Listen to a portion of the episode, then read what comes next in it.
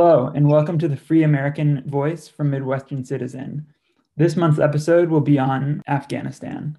My name is Raj Ashar. I'm a senior editor at Midwestern Citizen and a senior at the University of Michigan. Hi, everyone. My name is George Sdregas. I am a junior at The Ohio State University studying philosophy, political science, and economics, as well as modern Greek. And on the topic of Afghanistan, I've published two articles with the Midwestern Citizen, one analyzing the 2001 authorization for use of military force, also known as the AUMF, and then a second article analyzing the second authorization for use of military force published in 2002.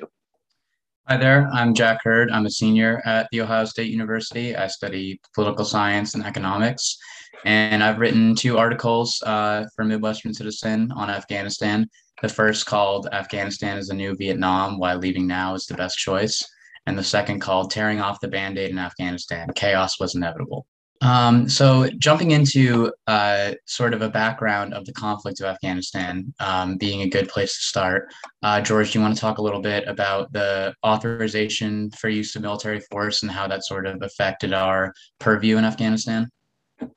Absolutely. So, the authorization for use of military force, uh, published in 2001, followed directly after the 9 11 attacks that occurred on American soil the authorization was really a direct response to what the president felt, President Bush felt was a need for action from these attacks. And it, it, reads, it's really short. So it reads that the president is authorized to use all necessary and appropriate force against those nations, organizations, or persons he determines planned, authorized, committed, or aided the terrorist attacks that occurred on September 11th, 2001, or harbored such organizations.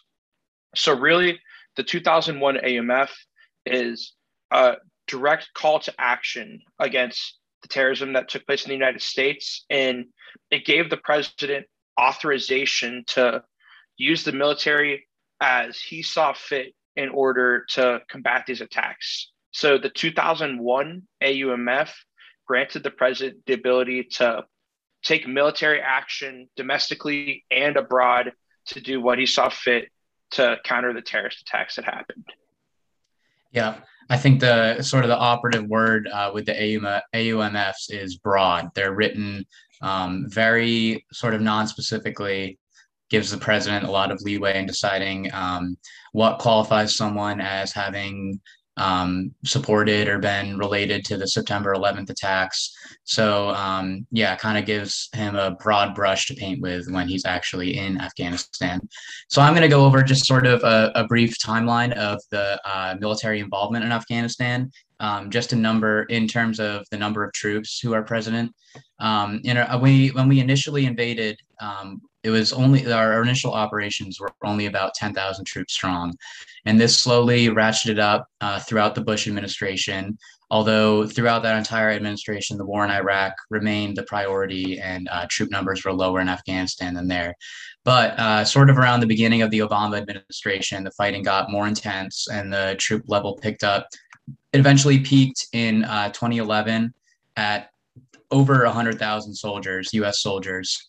Um, before sort of after Osama bin Laden had been assassinated, it slowly declined.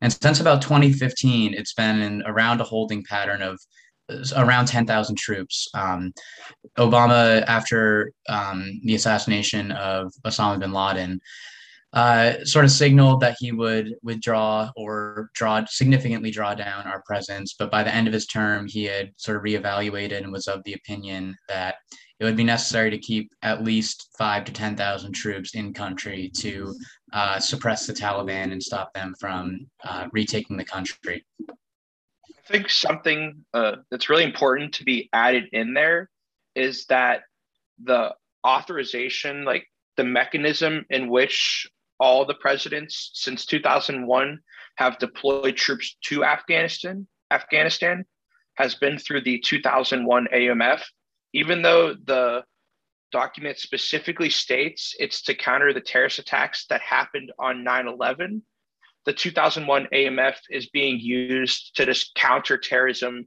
in general in the Middle East. There's been no there's been no need to create specific ties to the 9/11 attacks anymore. And while that is not what the document explicit, explicitly states, uh, presidents still get away with it, and Congress really hasn't done much to stop it. Yes, it's a very good point. It's uh, there's definitely a little bit of um, yeah, you know, 20 years on from the attacks, you wonder how many of these militants that we fight there were even alive or, or well, you know, adults or anything around the time of that attack.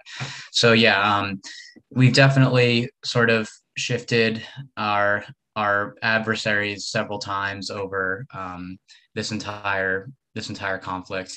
Um, so public support for this war, though, for pretty much the past 10 years since Osama bin Laden was assassinated has been steadily declining. Um, in, in, the last year that uh, public opinion was above 50%, or not above 50%, but was greater than um, those who opposed the war was 2009. And then since then, it's uh, pretty dramatically, you know, dropped or dropped off and in in uh, March 2012, just you know, uh, less than a year after uh, Osama bin Laden was assassinated, 69% of uh, the U.S. public thought that the government was not doing the right thing by fighting the war in Afghanistan. So this sort of pulls us into the era of the last 10 years, sort of the post Osama bin Laden um, Afghanistan war, where public support has been pretty low, and presidents have sort of more or less like altogether had the same opinion, at least on paper, that they want to get our troops out. And so uh, when it comes to actually pulling the political muscle to do that, it really took um, until Trump's presidency when he um, signed an agreement with the Taliban in Doha uh, regarding a United States troop withdrawal. Um, this agreement was originally intended to uh, end in April 2020, I believe. Um, so slightly into Joe Biden's term because it was near the end of Trump's. But um, this agreement was not held uh, to that exact date because of, um, well, sort of a, a, couple things. There were um, casualties of American servicemen, which sort of shook the faith of some of the American partners. And then um, non-collaboration with the Afghan government, which uh, the Taliban refused to really negotiate with at all.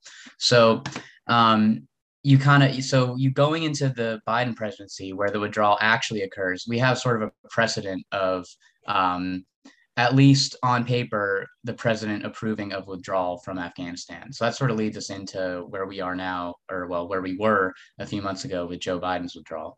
And to add on to the general public in the United States not approving of our involvement in Afghanistan anymore.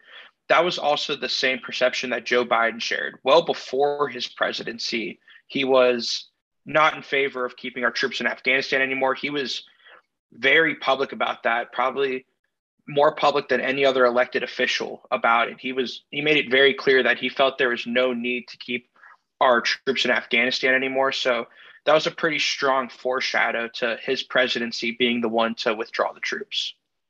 Yeah, yeah, I think that's that's really important. I think also it comes after um, President Obama was also pretty outspoken um, for a while during his presidency that he wanted the troops out, um, but then he kind of had to go back on that um, kind kind of the idea of getting the troops out, um, probably because of what his um, military intelligence was telling him and then, but I think Biden has been the only one um, after kind of all these presidents have said that they're going to get get the troops out um, to to actually do it. And so, um, with kind of what happened with Biden, um, I believe uh, he promised to get the troops out by September 2021.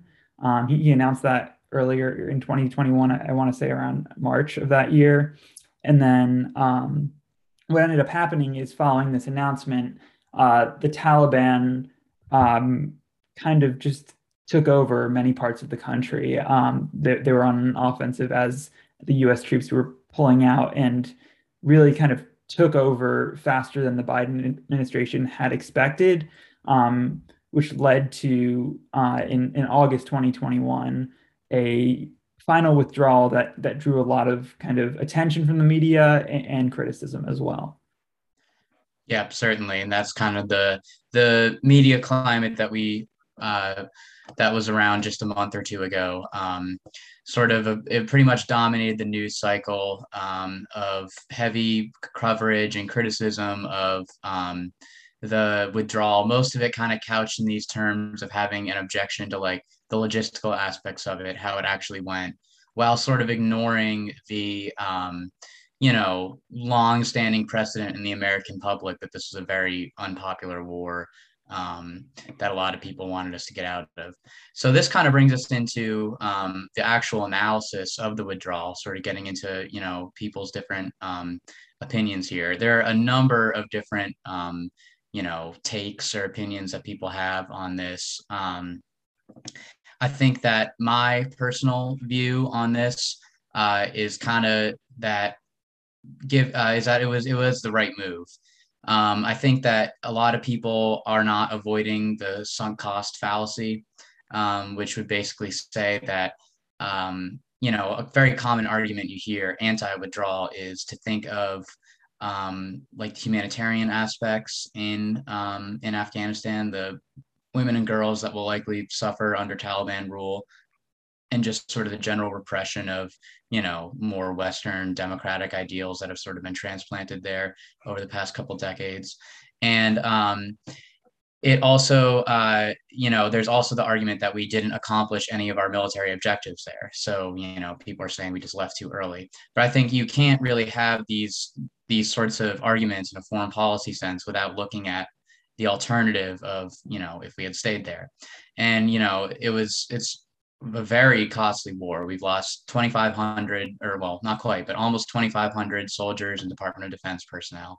If you think about the fact that um, military technology in terms of life saving equipment and um, sort of the risk tolerance that military units have for um, casualties and operations have all grown much uh, like stronger over the years, meaning that you know, a battle that might have had 10 casualties in World War II might only have, you know, three or two or three if were fought today. So my point is that this war is a lot costlier than it might appear hearing that headline number um, that kind of pales in comparison to some of these other huge wars we've fought. Yeah. So something I think that's really important that Jack just brought up is people, especially anti-withdrawal people, are going to claim we didn't meet our military goals in Afghanistan before leaving. And I think that begs the question of what really was our goal being there. So in the first 10 years, our, our goal was to was counterterrorism efforts, was to dismantle the group that did the 9-11 attacks. And in 2011, when Osama bin Laden was assassinated, that that was achieved. Um, Al Qaeda became practically dormant and our main goal was reached but we maintained our involvement in the country. And i truly feel there was never a clear objective of what we were doing there like doing there from then on out. Um, a lot of people say we are trying to support the afghan government uh, create a democratic society like we have in the united states and no clear jumps or goals or progress was made towards that in the next 10 years, leading us to the status quo. And I think if we want to talk about like, well, what did we leave? Um, we don't really have to imagine what the future was because I think the future was what we've been doing for the last 10 years. No progress was made, and there was really no one pushing any progress. Certainly, and and among you know the goals of establishing a you know a democratic government, the government we established was rife with corruption, had practically no popular support from local populace at all. So, you know, it's already, we were already sort of milling around strategically for the past, you know, decade or two since Osama bin Laden had been um, assassinated. Yeah, I certainly, certainly agree with that. And um, yeah, so just another like, um, sort of argument that sometimes is used to cut against the withdrawal is that our credibility uh, was hurt um, by withdrawing, sort of abandoning our commitment to our allies, and that that will make us like a less attractive strategic partner around the world. But I think this sort of cuts two ways because you know, credibility isn't just about um, seeing your cause through till the very end. It's also about what your cause is in the first place, you know? And um, I think that sort of doubling down on, um, or not doubling down, but cutting our losses in Afghanistan and you know using those resources to refocus on you know other strategic areas that the U.S. military has probably just had to take a back uh, a step back in over the past 20 years. I think that really will probably honestly help our international standing and our uh, just general ability to like build alliances. Because I don't think a, a whole lot of our partners were really all too pleased with the fact that you know we've been there for 20 years accomplishing nothing. Yeah, I, I definitely agree with that. And I think also the fact that these costs to the US military, I think there's a difference when we're kind of protecting our own like domestic safety versus um, protecting the Afghan people. I think there's a difference in the government's responsibility to their own people versus um, the people of Afghanistan. And, and I think while yes, it's terrible that what's happened there and and what's happened without U.S. troops involved in Afghanistan. Um, I, I, think also having these costs of mil- U.S. military lives um, in kind of supporting a government that's maybe not ever going to be able to stand on its own, which kind of we saw it kind of collapse within months a- after the U.S. left. Um, kind of makes that, I guess, Biden not falling into that sunk cost fallacy trap. Um, um, kind, kind of admirable. And I think it's also something that you don't see much in, in politics. A lot of times, politics is seen as the place where um, either politicians or Congress people, presidents, um, a lot of times reference the past as a reason to stay involved whether it be in, in, in foreign policy or, or, anything else really. Um, so so I, I, think that sunk cost fallacy is, is a very strong argument. But um, I think moving on from that, I think with the human rights issues that that we see now in Afghanistan, um, kind of with forced marriages for women, um, the lack of education opportunities for women, I think there's more that the U.S. and other countries need to do that that's maybe not military um, action, but that that can that needs to be done to kind of remedy the situation there.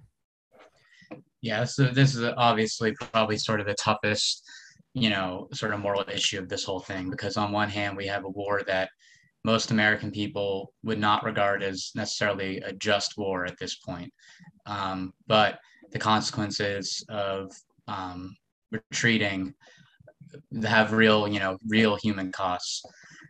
This sort of just raises the question of what our obligations as a country are, um, you know, as one that's at war. What are what uh, sort of things does this country fight for? And I mean, I'm personally of the opinion that, um, you know, the human rights of people in other countries is not something that the U.S. should unilaterally insert itself into without exception yeah, I think it's even more important to take a step back and be like, what more could the United States have done? For the past 10 years, they've been over there trying to help the Afghan government get on their feet. We didn't pull out 100,000 troops and go cool turkey on the Afghan government. Slowly and slowly, over the past decade, the troops have been pulled out, trying to really mitigate the impacts of the United States leaving Afghanistan. And it seems pretty obvious that no matter what was going to happen and what the United States did with their physical presence in the country, it wasn't going to work. I don't see an alternative situation where us staying longer was going to make this situation any better. It felt pretty inevitable. So it seems like the only plausible way for the United States to help at this point is to help them with like international policy, to help them with money and humanitarian efforts, and to try to help the Afghan government have some sort of standing internationally with the rest of the United States allies. But outside of that, in giving money to the country, it felt inevitable. Like there was nothing that physical presence in the country was going to help. That's a really great point, George. Yeah, and I think also that kind of question of um, the U.S.'s responsibility to to the human rights of uh, people around the world is something that's kind of at the core of a lot of foreign policy issues um, that that the U.S. is involved in today. Since um, kind of as being a world leader, um, a lot of times the international community kind of expects the U.S. to be the one to kind of step in to to protect human rights um, in, countries where, where where people are being oppressed. Um, and, and I I also do wonder what that um, what maybe pulling out of Afghanistan signals, um, not not so much to to our allies, but but also to um, maybe some other world powers. I mean, does it potentially signal that um, th- there's a stage for a space for another world power such as China or Russia to to get more involved um, with foreign countries? I guess. Yeah, I mean that's a that's a good argument. I think you know it comes down to um, you know when it comes to our sort of obligation or lack thereof or whatever your opinion is on it, our our our responsibility to protect the rights of foreign citizens in other countries. Um, you know that's kind of a vacuum that you might not want like China filling, depending on your values and the values that they would maybe um, fight in favor of. Um, so it you know it is really kind of a fraud issue, and you can go through history. You know, every there are conflicts that we get involved with for either entirely or partially humanitarian reasons, you know, like Bosnia or you know, World War II, even, you know. Um, and then there are others that go by throughout history, like Rwanda, where we more or less don't do anything. And I don't know. I think it's really hard to um, like evaluate these things, anything uh, except when you evaluate them after the fact. And I think in this case, it was a mistake. It didn't really, really, our our 20 years of involvement have resulted in no permanent change.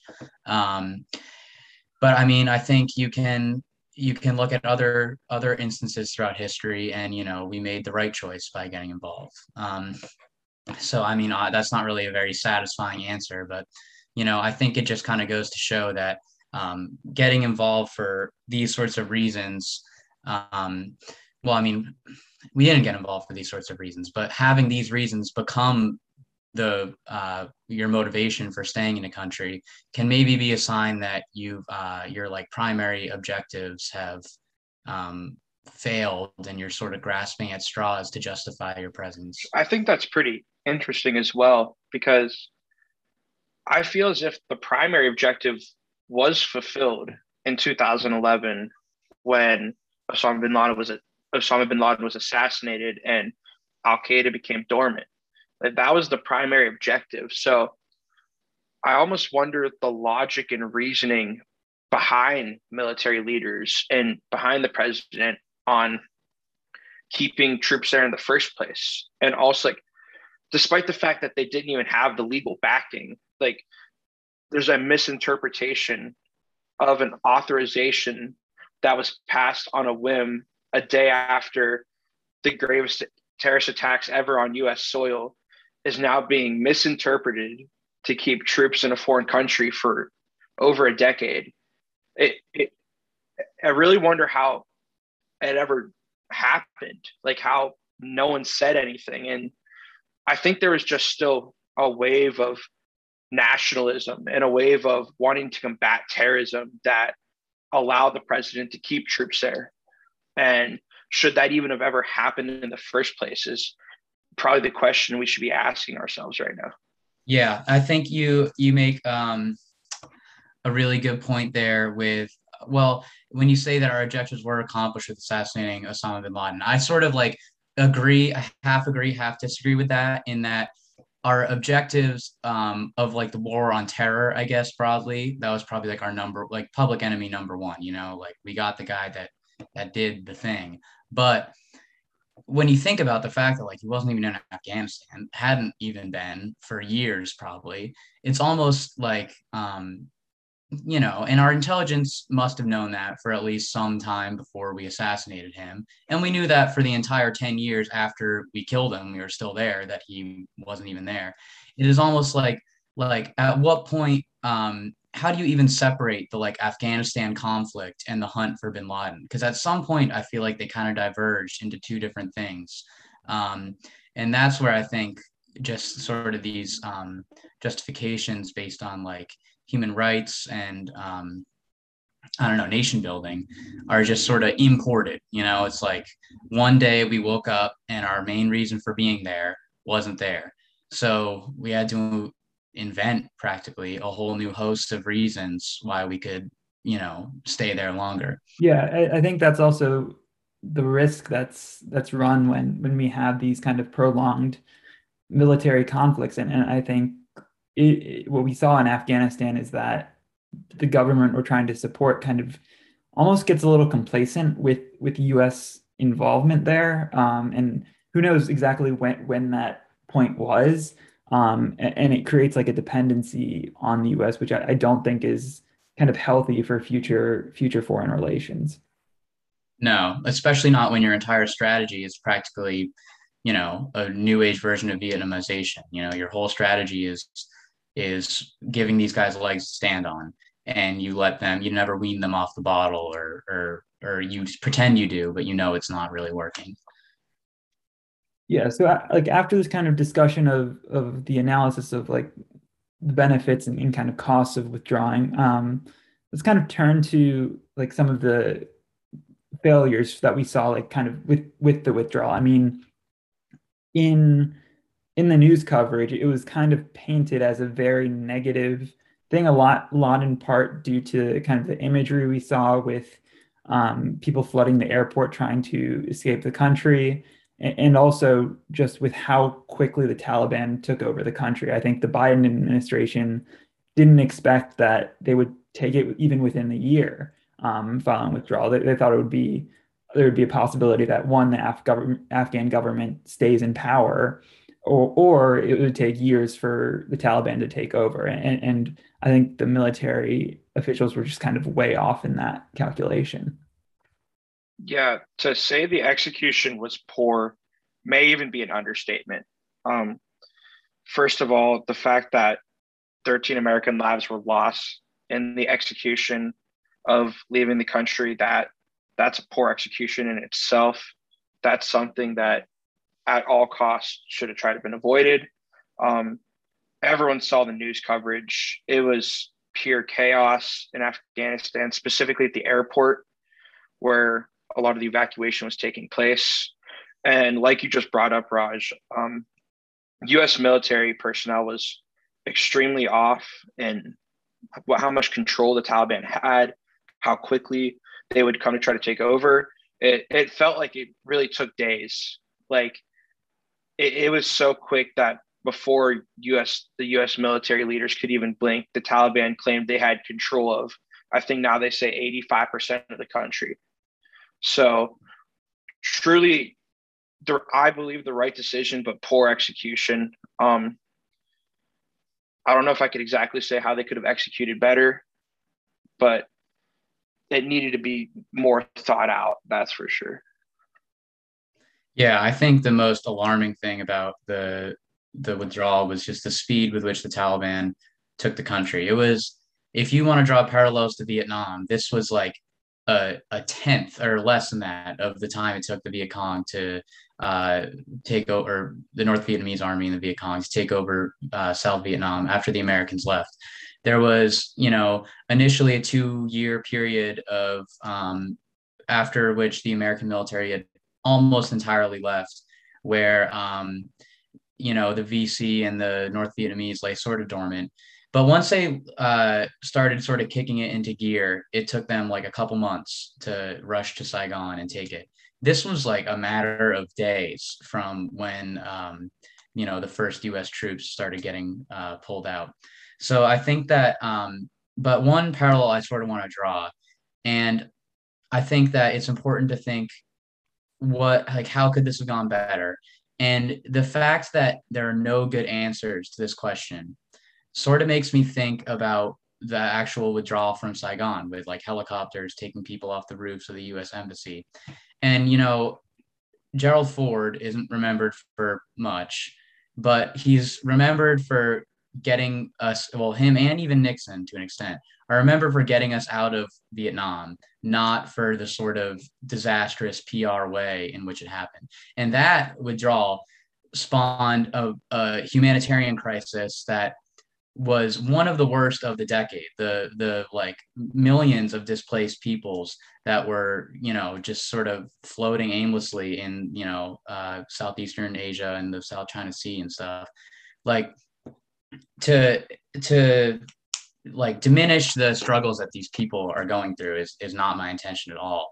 But to say that you know i think there was a little bit of something going on with um uh you know the the media sort of wanting to make this last in people's minds as as a negative thing.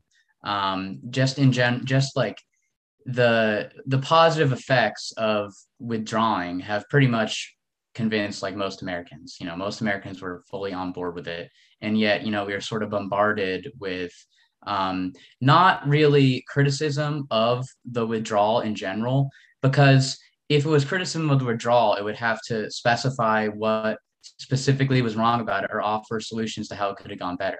Most of it was really pretty at a base level, just why are we withdrawing? You know, and using sort of the images of chaos as sort of like a something to hold up to say we should never have done this. So I don't know. I think that like from a counterfactual perspective, I just don't know how much better this really could have gone because you know we must have known because there are accounts of anyone that served in Afghanistan saying that the Afghan National Army was like su- such a poor fighting force, not capable of holding on to the country. So I find it almost hard to believe that intelligence didn't expect the Taliban to take over this quickly. You know, I don't see how with our immense, you know, resources and capabilities how we didn't know that this would happen. So I don't know. I think that um, it's all. It might be an example of, um, you know, poor planning by the military or a desire by military leaders to sort of pass the buck onto political leaders and sort of let what happens happens, and then you know, sort of let the outrage machine do its thing or whatever. And um, let the chips lay where they fall. And, you know, to this day, most people don't really blame our military leaders for the withdrawal when in both the Trump and Biden administration, they were in back rooms telling these guys, don't withdraw. This is a terrible idea. So, I mean, they've had their opinions, but they've also known for over a year and a half that it was the will of the American people and the executive to withdraw. So I think to some extent the the sloppiness of it should lay at their feet for, you know, not preparing adequately. I also wonder, um, while we began to lose our physical presence in the country slowly and slowly over the past decade, I wonder how that affected intelligence in the country. Given that we only had a few thousand troops left in Afghanistan when the evacuation took place, I wonder if this just lack of physical presence led to a lack of intelligence that allowed US military personnel to really undermine the capabilities of the Taliban. That's fair. Yeah. Yeah, that's also definitely possible. Yeah, and so so I think with that being said, and, and Jack, you kind of brought it up with with Ford and Nixon. Um, I, I think it's going to be interesting. I mean, we've already saw like in the short term the effects on on Biden's kind of approval weren't weren't great. He he did experience a decline in approval following um, like the pullout from Afghanistan, but but also it, that which is also interesting because I think it's a lot of it's due to the media coverage um, because the war was already unpopular, but he experienced a pretty significant decline in approval rating. But I think it'll be interesting to see if um, in the in the kind of next election and, and just kind of moving forward um, with kind of the d- diminished media coverage on Afghanistan we see now, um, if, if he's going to recover from this. You know, I think that um, I think he will. I think you know, like I said, Gerald Ford's most popular action in presidency, withdrawing from Vietnam. At the time, it probably looked just as bad, if not worse than this. So I think I think time will sort of heal over that wound, and people will remember that you know what I agree with this guy when he made this decision. I wanted to get out. Yeah, I think there's still a lot of the story to be written. What happens in Afghanistan over the next few years in regards to Taliban control will have a big say on how this is painted for the rest of history on how people view Biden's presidency and this decision. I think it's important to remember that this wasn't, while it was definitely his stance, it wasn't necessarily his decision. President Obama played a huge role in getting rid of troops. President Trump also wanted to evacuate the troops. This was really an idea shared by America as a whole. Like we stated earlier, the, the population was really in favor of getting out of Afghanistan. This was really a bipartisan idea. It wasn't necessarily shared by the left or the right. And I definitely think public IP or public opinion has changed simply because of the execution. If America, if those 13 American lives weren't lost in the evacuation, I think the I think Biden's approval rating would be vastly different, especially in regards to this incident. I think lots of the picture would already be painted for the rest of history in that people favored this. President Biden got it done. End of story. What the Taliban does would matter less. But now that the public perception has shifted, I think the future in Afghanistan and what the Taliban does will have an impact on how this is looked at for the rest of history. Yeah, and I think I think it's important. I guess that that's a great way to kind of turn to our last part of our discussion today, which is kind of looking ahead at, at what, what's going on in Afghanistan. And so, I mean, I know the New York Times recently published an article talking about how um, former U.S. allies or spies in Afghanistan that that um, are, are now kind of turning to to join ISIS-K um, as protection from the Taliban, um, which is definitely not something you want to see if, if you're the American government. Um, and then there's also kind of the issue of of whether the U.S. should and the international community should recognize um, the Taliban government as a legitimate a legitimate government. Since I mean, in the past we haven't kind of recognized them as a legitimate force, and I mean, I guess what what's changed on their end that that makes us puts us in a position to where we should recognize them.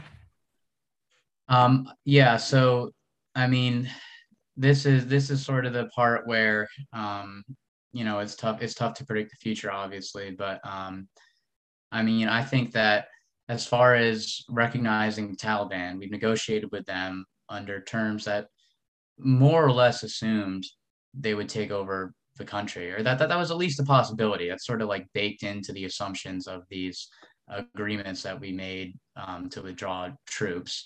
And um, I think if you want to have a chance of using non-military methods to like, uh, you know, fight for human rights and stuff in Afghanistan, then you probably need to acknowledge them as legitimate and try to set up some sort of infrastructure that, um, you know, can can like do the best that we can now that we're not there. Um, I know that um, there right now the, the government and the Taliban government is, you know, kind of asking the world for help, like foreign aid and stuff like that. You know, it's it's not like easy for a government, even if they're broadly popular, to just come in and, you know, take over the administration of an entire country. So I don't know. I think there's room to um, you know, not have like a we don't want to need a friendly relationship with the people that harbored Al Qaeda, obviously. But you know, I think that um, you have to change some things when you leave, when you end your occupation of a foreign country. I think that it's going to be very hard for the United States, as well as any other country, to recognize Taliban control as legitimate, especially a legitimate government right now first on the basis of how they're gaining control. They're gaining control in an unconstitutional way. They're gaining control in a way where their own citizens perception of what is right and wrong doesn't matter to them. It's purely a strong hand. And to recognize them as legitimate would be to like enable them to have like diplomats and enable giving people giving them aid and lots of other things that are very dangerous to give to a regime that is strong arming control in a country and gaining it in an unconstitutional way. Whether the benefits of recognizing them as legitimate are positive or negative probably won't even be on the debate table just because of the way in which they're acting and gaining control. Yeah, I think it's uh, another another thing. You make some really good points there too. I want to um, mention a poll that um, polled Americans' opinions on the withdrawal, and they um, they said 54% said it was the right decision, over 42 said it was the wrong, but 69% of people say the US mostly failed in achieving its goals in Afghanistan, as well as uh, the plurality of people rating the Biden administration's job of handling the situation as poor. Um, these polls also showed that a majority of Americans do not support um, a settlement, an official like agreement with the Taliban, which I assume you could probably construe to them also not supporting the recognition of the Taliban as a legitimate government. And um, I guess um, uh, you make some really good points, George, and I guess I probably hadn't really thought that all the way through. But um, I think in terms of sort of the power vacuum, um, I guess my opinion would just be that there's really no one else equipped to um, step into a leadership role. Certainly not the government that we set up that was just opposed. But yeah, I certainly agree. It's a fraught issue to try to um, give legitimacy to uh, you know a regime that yeah is is authoritarian and oppressive of its own people i'm just worried that some point down the line um, depending on how how the situation unfolds we could get to a point where we're faced with the decision on whether to kind of recognize the taliban as legitimate and help them out or have a group maybe like isis-k take over the country. Um, since with the taliban kind of in this weaker position it does um, present the opportunity for um, ISIS-K or any other kind of group to to take over the, take over that country, and and that um, I think would also just complicate the humanitarian issues that that we're seeing right now. Yeah, I think that begs the question: What would the United States do first? Recognize the Taliban as a legitimate form of government, or re-involve themselves in the country? That's a great question. I think taking a step back now and letting some some of the dust settle in Afghanistan and seeing what the next few months, maybe next few years hold, will be the basis for the United States decision. But I think there's a solid chance, to say the least, that the United States would rather continue to fight a war where there's really no way to win, a war where there's not a great goal, before they would recognize the Taliban as legitimate. I think you that's a really good point. I also think uh, factoring into that, I don't know if Biden would be the one to do it necessarily. So I think that you're right in that it might be like a few year period, or you know he will after the dust settles and you know people sort of um, reset their their media consumption minds. But I mean, like that that is a, a very good point. I think it's um, both sort of undesirable like picking the lesser of two evils or whatever, the the the better of two bad options. But um, that's certainly a possibility. That's certainly a possibility. And you know, you've seen people talking about it since the withdrawal. Um, kind of commentary on whether our interests would be served by further military action down the line. And as it and as this situation either gets worse or gets better, that, that definitely remains a possibility. I think that's kind of a great way um, place to conclude our discussion today. Um, I want to thank both of you, Jordan and Jack, for joining me to talk about this important issue, which I think, as time has gone on, hasn't gotten as much coverage as it did uh, during the withdrawal, and I think is going to be really important um, the next few years um, to pay attention to what's kind of going on in Afghanistan. Um, so I encourage you to check out both George and Jack's articles on MidwesternCitizen.com, as well as um, our articles. We're going to be having some new articles published December 1st. Um, and thank you for listening and uh, subscribe to the podcast.